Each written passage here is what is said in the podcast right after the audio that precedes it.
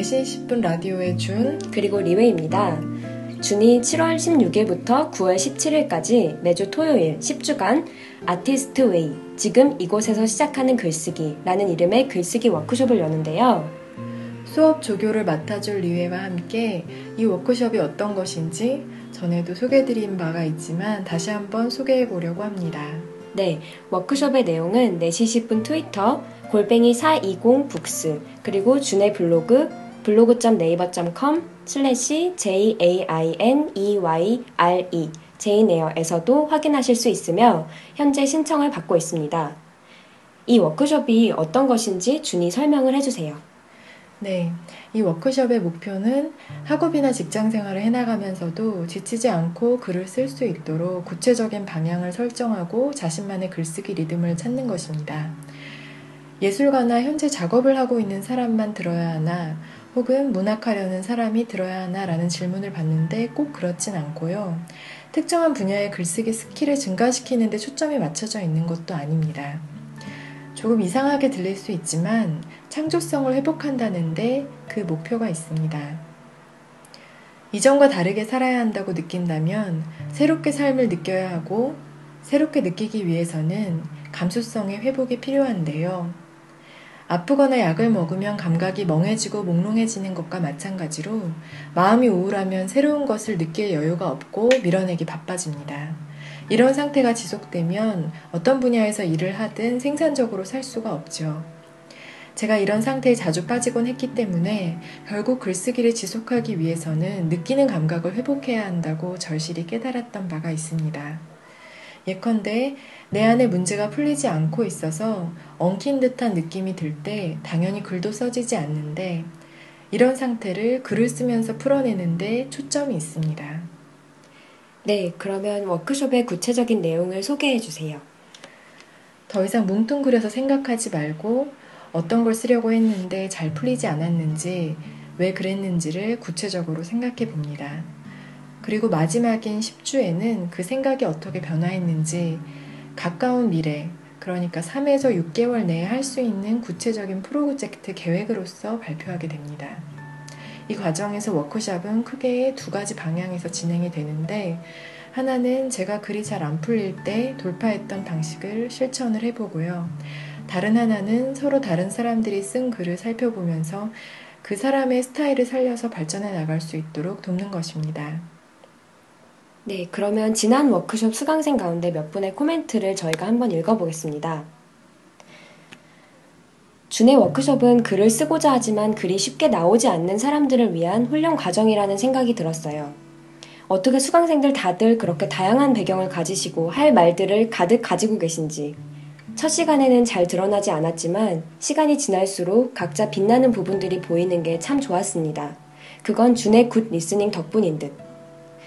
스스로 말하면서도 이것 좀 모호한데 싶었던 것들을 준이 매우 긍정적으로 궁금해해서 저도 저한테 긍정적으로 질문할 수 있었던 것 같아요. 저는 그동안 글쓰기를 너무 크게만 바라봤던 것 같아요. 그동안 뭘 쓰려고 하면 주제와 방향성만 생각하다 끝낼 때가 많았는데 너무 전체적으로만 생각하다 보니 막상 쓰려면 몇 줄 못 쓰고 끝냈어요. 이 워크숍 덕분에 글 쓰는 것에 대해 좀 편하게 마음을 먹게 되었어요. 평가받는다는 생각이 좀 줄어들고 나니까 내가 뭘 말하고 싶은지에 집중할 수 있게 된 것 같아요. 최종적으로 사람들에게 작품을 공개할 생각이라면 타인의 평가와 의견을 수용하는 과정이 필요하지만 초고도 완성 못하는 저한테는 독이었다는 생각이에요. 과제가 무척 도움이 되었어요. 부담되는 분량이 아니다 보니 어떻게든 완성할 수 있었고 그것은 다음 수업을 나갈 수 있는 원동력이 되었습니다. 워크숍 참여자 이님의 말씀입니다. 처음에 워크샵을 신청할 때 동기에 나만의 글쓰기 리듬을 찾고 싶어서 라고 적었던 걸로 기억해요. 그때 저는 내가 글 쓰는 습관이 안 들어서 안 쓰는 거고 워크샵에서 그런 걸 배울 수 있을 거야 라는 기대를 품고 갔어요. 그런데 하려고 하면 얼마든 글은 이미 쓸 수 있었더라고요.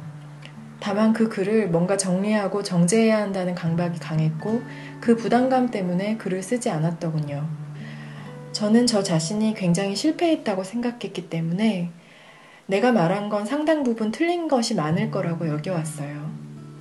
너만 독특하게 이야기하고 있는 것 같은데 라는 말을 들었을 때 위축되었던 걸 생각해 본다면 저에게는 역시 그렇지 내가 이상한 거였어 라고 제 마음을 탁 닫아버리는 것이 아니라 다른 사람들에게 적극적으로 제 생각을 제대로 설명하고 이해시킬 수 있는 설득력이 필요했어요. 워크숍을 통해 얻게 된 건 그러한 힘이었고요. 워크숍 참여자 M님의 코멘트입니다. 워크숍을 신청한 데는 글을 쓰는 것이 더 이상 즐겁지 않다. 더 이상 글을 많이 쓰지 않는다. 이런 고민이 크게 작용했던 것 같아요. 현재 그 고민이 완벽하게 해결, 다시는 그런 일이 없도록 싹 다 사라진 것 같은 기분은 아니지만, 그래도 무엇이 글을 쓰기 힘들게 만들었었는지 그 이유들에 대해서 생각해 볼 수 있었던 것 같아요. 워크숍을 듣기 전에는 그냥 나이 탓인가? 무심한 채로 잃어가고 있었다면 이제는 이유를 알 것 같고 따라서 극복하기 위해선 어떤 노력이 필요한지를 알게 된 것 같아요. 어떤 것을 완성하는 것에 대해 좀 강박이 있었던 것 같아요. 경험이 늘어갈수록 저만의 기준이나 요령, 규칙이 생겨났지만 그것이 저의 흥미나 재미, 동기를 조금씩 사라지게 만들기도 했던 것 같아요. 그런 부분들을 어쩌면 어렴풋하게나마 알고 있었는데 인정하기 싫었던 것일 수도 있고요. 하지만 워크숍을 들으면서 조금씩 인정하는 게 되더라고요. 또 글쓰기라는 것이 일처럼 행해지는 어떤 것이 아닌 어느 정도의 용기가 필요하고 솔직함이 필요한 것임을 새삼 깨닫게 되기도 하고요. 워크숍 참여자 Y님의 말씀입니다. 제가 워크숍을 듣게 된 계기는 글을 꾸준히 쓰고 싶은 마음이 컸고 글을 사랑하는 사람들을 만나보고 싶어서였어요. 다양한 사람을 만날 거라 생각했는데 정말이지 그런 경험이었던 것 같아요. 제게도 변화가 있었다면 어떤 유연함인 것 같아요. 워크숍을 듣고 다양한 분들을 만나고 그분들의 이야기를 전해 들으면서 이런저런 삶의 굴곡을 어깨너머로 배운 것 같아요. 순전히 개인적인 이야기지만 갓 스무 살이 된 제게는 무척 소중한 경험이었어요. 그간 쌓아온 세계에서 어느 정도 벗어나 다른 세계를 경험한 것이니까요. 모르는 사람들이어서 더 가능한 경험이었던 것 같아요. 제가 무엇을 하며 살아갈지는 확신할 수 없지만 어디선가 계속 글을 쓰고 있지 않을까요? 워크샵 참여자 제이님의 코멘트입니다. 네, 이번 4시 10분 글쓰기 워크숍은 7월 16일부터 9월 17일까지 매주 토요일 낮 1시 총 10회에 걸쳐 진행하고요. 참가비는 25만원, 을지로 3가역 인근에 위치한 이따 출판사의 후원으로 아카데미 이따 공간에서 열립니다. 네, 지금까지 워크숍을 진행할 준과 조교 리웨였습니다. 네, 워크숍 몇 자리 남았다고요? 세 자리 남았습니다. 여러분 네, 신청을 서두르세요. 서두르세요.